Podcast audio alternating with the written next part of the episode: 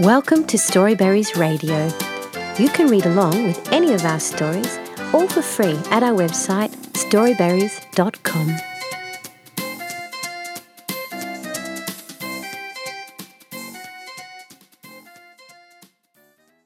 Miss Tiny Chef by Linda Nabasa at Bookdash.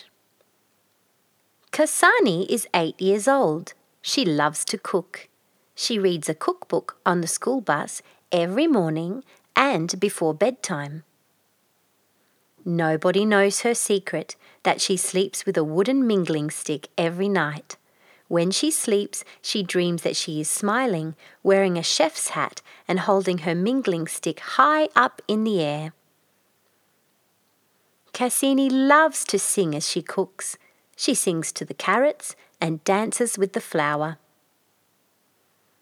She slices the cucumber and places two on top of her eyes.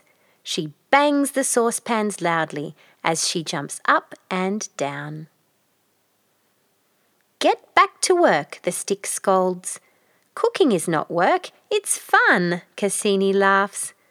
The stick tells her if the soup needs more salt, if the chicken needs more heat, and when the ugali is ready to eat. Sometimes Kasani doesn't listen to the stick. I will use my palm to taste the soup, she says. I will use my mouth to taste the chicken, she decides. The stick laughs, for she is young and it is old, older than the cutlery in the house, older than Kasani's older brother, so old it knows all the great recipes by heart. Kasani adds more salt, pepper, and curry powder to the soup. This is wrong and she knows it, but she is only being stubborn. The stick doesn't like being disrespected. It changes colour from brown to red to show Kasani that it is angry.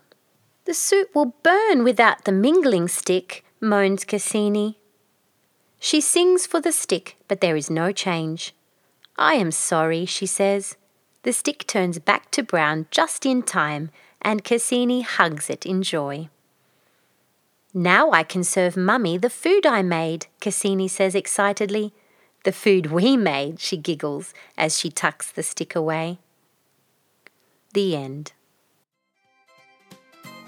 Thank you for reading with Storyberries.com. Free stories for kids.